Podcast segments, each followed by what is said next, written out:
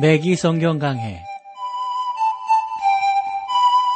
Thru the Bible 제공으로 창세기부터 요한계시록까지 강해한 매기 목사님의 강해 설교를 보내드리는 매기 성경 강해 오늘도 목동제일교회 김성근 목사님께서 말씀을 전해주시겠습니다.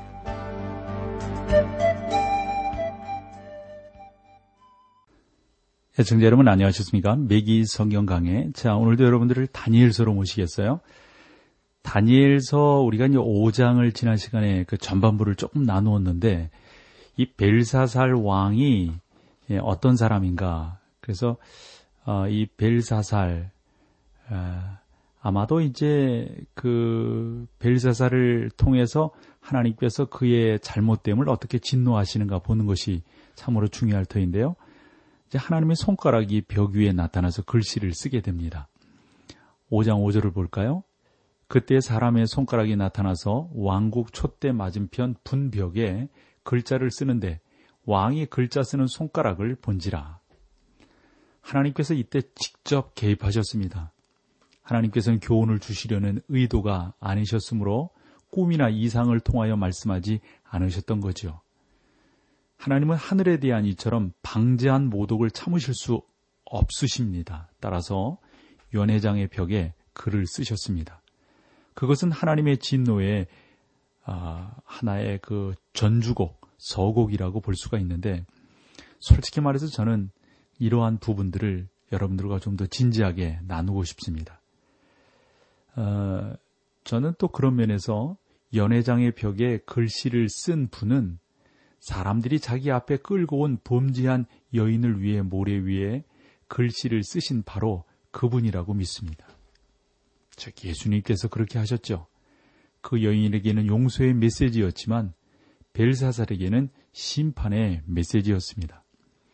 벨사살은 다니엘이 분명하게 가르쳐 주게 될 거룩하신 하나님을 무시했습니다. 따라서 아, 그가 어떠한 지경으로 가게 되는지 계속적인 성경을 보도록 합니다. 5장 6절입니다. 이에 왕의 즐기던 빛이 변하고 그 생각이 번민하여 넓적다리 마디가 녹는 듯하고 그 무릎이 서로 부딪힌지라. 벨사살은 일어설 수가 없었습니다. 방금 전에는 술을 너무 많이 마셔서 자리에서 일어설 수 없었지만 지금은 정신이 돌아왔는데도 일어설 수가 없는 겁니다. 벽에 써 있는 글을 보는 순간 벨사살은 아마 섬뜩했고 공포에 질렸을 겁니다. 그러니까 여러분 서로 무릎이, 무릎이 부딪혔다고 하는 것은 얼마나 벌벌벌벌 떨었다는 것을 보여주는 것 아니겠어요? 7절 왕이 크게 소리하여 술객과 갈대아 술사와 점쟁이를 불러 오게 하고 바벨론 박사에게 일러 가로되 물론 누구든지 이 글자를 읽고 이 해석을 내게 보이면 자주 옷을 입히고 금 사슬로 그 목에 들이우고 그로 나라의 셋째 칠이자를 사물이라 하니라. 우리는 여기에서 나라의 셋째 칠이자를 사물이라는 말에 좀 유의를 해야 되는데 다니엘의 말은 뭐 그런 면에서 보면 상당히 정확한 거죠. 예를 들어서 본 이 다니엘서에 아, 다니엘서를 기록한 사람은 바로 현장에서 그 모든 형편을 알고 있었기 때문입니다. 나보니더스가 실제적인 왕이었고 벨사살은 왕국의 제2인자에 불과했습니다. 자, 그 글자가 이제는 나타나게 되니까 바벨론 왕들이 늘 그랬듯 박사와 술객들을 모으게 되죠.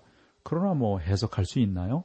8절을 봐보세요. 때 왕의 박사가 다 들어왔으나 능히 그 글자를 읽지 못하며 그 해석을 왕께 알게 하지 못하는지라.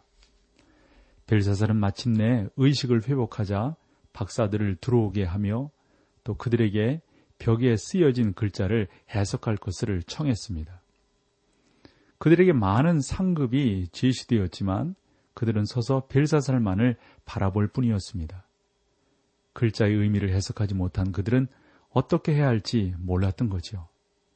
이것은 바벨론의 박사들이 세 번째 실패한 것입니다. 여러분이 알다시피 삼진 아웃된 거죠. 저는 이것으로 인해서 박사들이 그들의 자리에서 쫓겨났을 거라고 생각을 합니다. 다니엘서 5장 9절을 볼까요? 그러므로 벨사살 왕이 크게 본민하여 그 낯빛이 변하고 변하였고 귀인들도 다 논란이라. 여러분은 그 연회장에서 일어난 변화에 대해서 상상할 수 있을 건데요. 불과 뭐 몇 분 전까지만 하더라도 사람들은 즐거워하며 웃으며 술을 서로 주고 마시며 뭐 이러지 않았겠어요? 그러나 정신이 들어오자 그들은 당황하고 두려워했어요. 뭐 얼마나 무서웠겠어요. 10절 태우가 왕과 그 귀인들의 말로 인하여 잔치하는 궁에 들어왔더니 이에 말하여 가로되 왕이여 만세수하옵소서 왕의 생각을 번민케 말며 낯빛을 비워날 것이 아니니이다. 여기서 여러분 태후라고 하는 것은 느부갓네살의 아내인 여왕을 말합니다. 그녀는 연회장에서 일어난 사건에 대한 소식을 듣고 왕에게 이제 말을 하는 거죠. 위로함다시고 지금 말을 하는 거예요. 11절. 왕의 나라에 거룩한 신들의 영이 있는 사람이 있으니 곧 왕의 부친 때에 있던 자로서 명철과 총명과 지혜가 있어 신들의 지혜와 같은 자라 왕의 부친 느보네살 왕이 그를 세워 박수와 술객과 갈대와 술사와 점장의 어른을 삼으셨으니 왕의 부친 느부갓네살 한 가지의 단어를 통해 여러 가지 관계가 암시되고 있습니다. 그러므로 여기서 부친이란 단어는 아버지나 할아버지, 증조 할아버지 혹은 고조 할아버지를 나타낼 수 있는 즉 선친 이렇게 표현하는 것이 더 맞다라고 봅니다. 12절로 가보실까요? 왕이 벨드사살이라 이름한 이 다니엘의 마음이 민첩하고 지식과 총명이 있어 능히 꿈을 해석하며 은밀한 말을 밝히며 의문에 파할 수 있었습니다. 이제 다니엘을 부르소서 그리하시면 그가 그 해석을 알려드리리이다.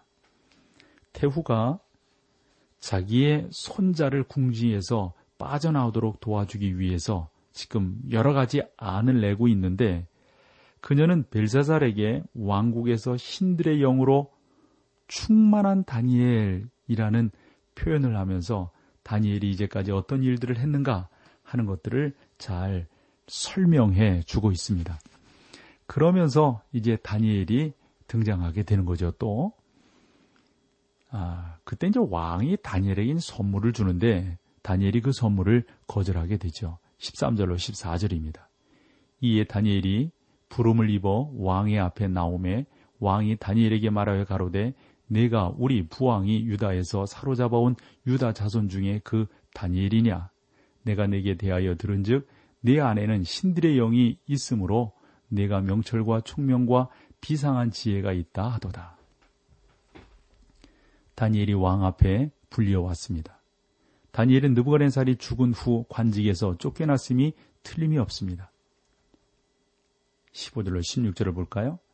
지금 여러 박사와 술객을 내 앞에 불러다가 그들로 그 글을 읽고 그 해석을 알게 내게 알게 하라 하였으나 그들이 다 능히 그 해석을 내게 보이지 못하였느니라.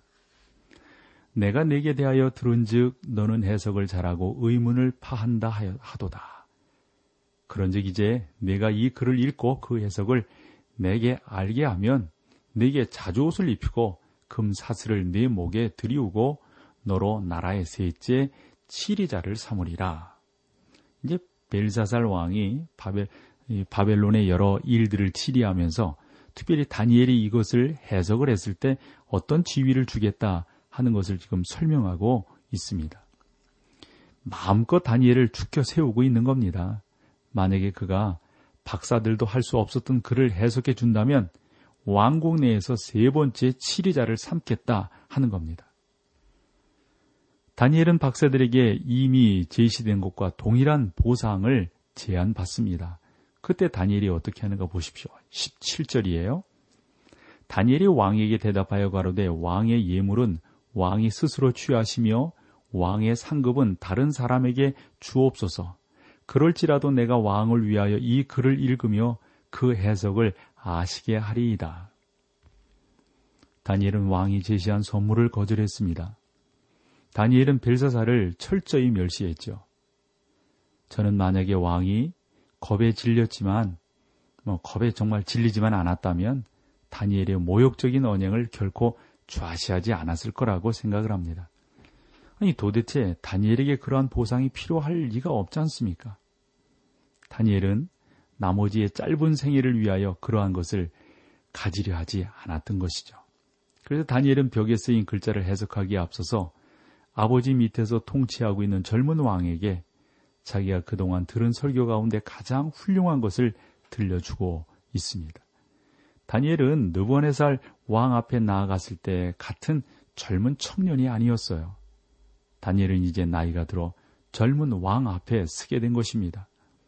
그에게는 느부갓네살과 아마 어, 세대 차이가 없었을 거라고 생각합니다. 이때도 마찬가지였습니다. 지금까지 다니엘이 벨사살에게 한 말 어떤 말인지 우리 한번 귀를 기울여 보시길 바라는데 찬송 함께 하신 후에 이 말씀을 나누도록 하겠습니다.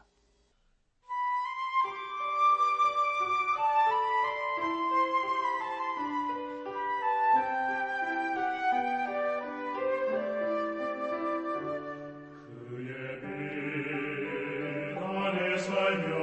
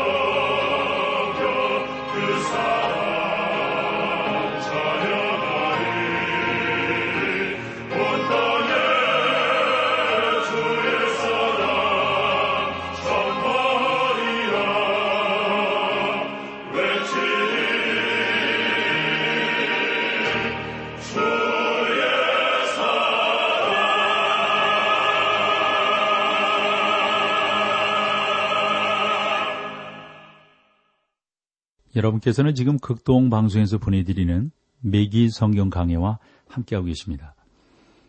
자, 5장 18절, 19절 말씀을 볼까요? 왕이여 지극히 높으신 하나님이 왕에 붙인 느보네살에게 나라와 큰 권세와 영광과 위엄을 주셨고 그에게 큰 권세를 주셨으므로 백성들과 나라들과 각 방언하는 자들이 그의 앞에 떨며 두려워하였으며 그는 임의로 죽이며 임의로 살리며 임의로 높이며 임의로 낮추었더니 아, 자, 느부갓네살은 지상에서 뭐 그 당시 뭐 절대적인 통치자 아니에요. 절대적인 왕이죠. 저는 느부갓네살 같은 통치자가 아마 지금까지 없지 않을까 생각을 해봅니다.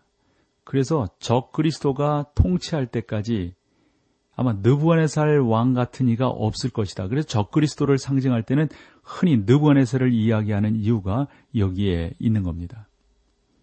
다니엘은 하나님께서 느부갓네살에게 어떻게 하셨는지를 벨사살에게 설명을 합니다.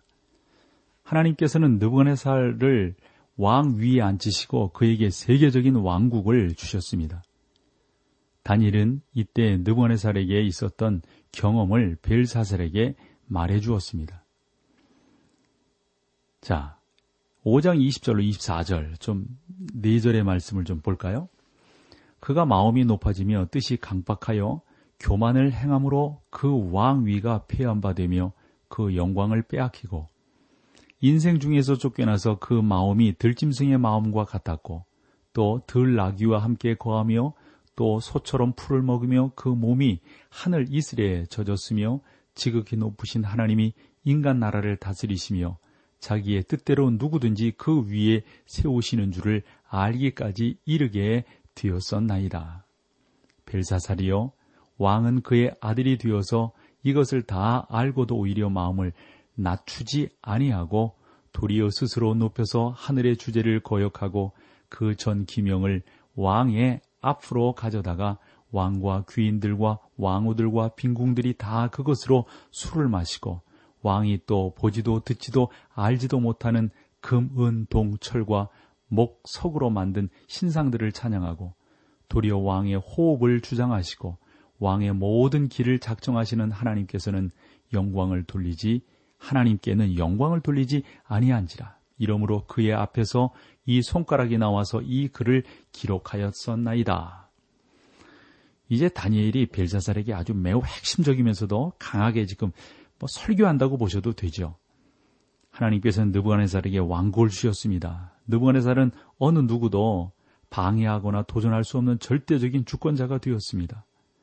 느부갓네살이 원하는 것이 곧 나라의 법이었어요. 그러나 느부갓네살이 교만해졌을 때 하나님께서는 느부갓네살을 비참하게 낮추셨습니다.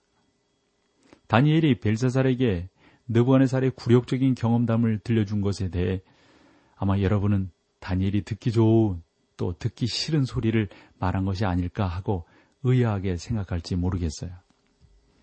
물론 뭐 우리 청취자 여러분들 중에 그렇게 생각하실 수도 있겠죠. 다니엘은 젊고 교만한 왕에게 그가 교만한 것은 술에 취했거나 아니면 제정신이 아니기 때문이라는 것을 지금 상기시켜주고 있는 겁니다. 벨사살은 교만하고 허영심으로 가득 찬 그러한 사람이었어요. 벨사살은 자기 할아버지가 정신 이상이 되어서 덜 짐승과 같은 수준으로 떨어진 사실을 알면서도 어? 그건 교만했기 때문에 그렇게 된 거라고 하는 사실을 알면서도 그러한 경험을 통해 아무런 교훈을 지금 깨닫지 못하고 있는 거죠. 그래서 다니엘이 자기가 할아버지에 대한 그 이야기를 지금 해주고 있는 겁니다. 오히려 그런데 벨사살은 예루살렘에 있는 하나님의 전에서 가져온 기명들을 사용함으로 하나님을 모독하는 범죄를 저지르고 있거든요. 그는 살아계신 참 하나님을 무시했습니다. 그는 거룩한 것들을 함부로 사용했고 하나님을 우롱하고 하나님을 욕되게 했습니다. 그는 진리를 알면서도 보았거든요, 할아버지를. 그것을 거부했던 겁니다. 하나님은 진리를 알면서도 그것을 거부하는 자들을 어떻게 하실까요? 당연히 멸하시죠. 대환란기 중에 속임을 당하는 자들을 자들은 빛을 거부한 자들이 될 자들이다라는 성경의 말씀이 있지 않습니까? 그래서 바울은 대사로니까 후서 2장 9절로 12절에 이 악한 자의 이 마음은 사단의 역사를 따라 모든 능력과 표적과 거짓 기적과 불의의 모든 속임으로 멸망하는 자들에게 이 말이니 이는 저희가 진리의 사랑을 받지 아니하여 구원함을 얻지 못함이니라. 그러므로 하나님이 유혹을 저희 가운데 역사하게 하사 거짓 것을 믿게 하심은 진리를 믿지 않고 불의를 좋아하는 모든 자로 심판을 받게 하려 하심이니라. 다니엘은 벨사살에게 하나님께서 일하시는 원리와 그 후 바울이 확증한 것을 말해 주었습니다.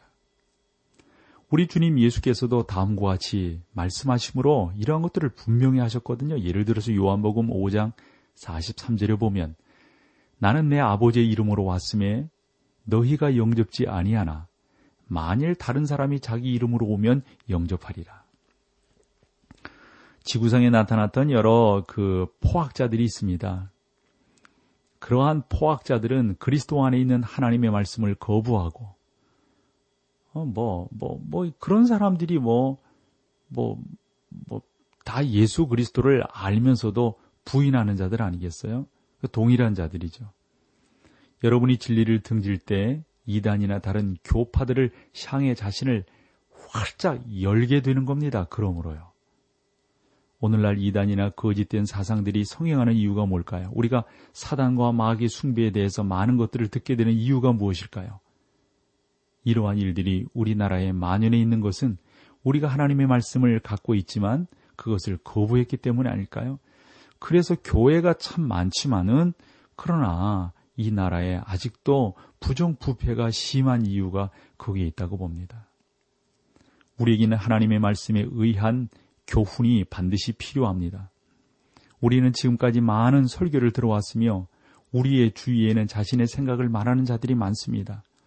하나님께서는 우리에게 어떻게 말씀하고 계시는지 생각지 않으려는 이들이 많아요. 이건 이건 고쳐야 됩니다. 하나님이 우리 가운데 말씀하신 그 말씀들을 주의 깊게 생각해야 합니다. 중요한 것은 우리의 생각이 아니라 하나님의 생각입니다. 다니엘은 글씨가 벨사살이 배척하고 조롱하며 모독한 하나님께로부터 온 것이라는 말과 함께 설교를 마쳤습니다.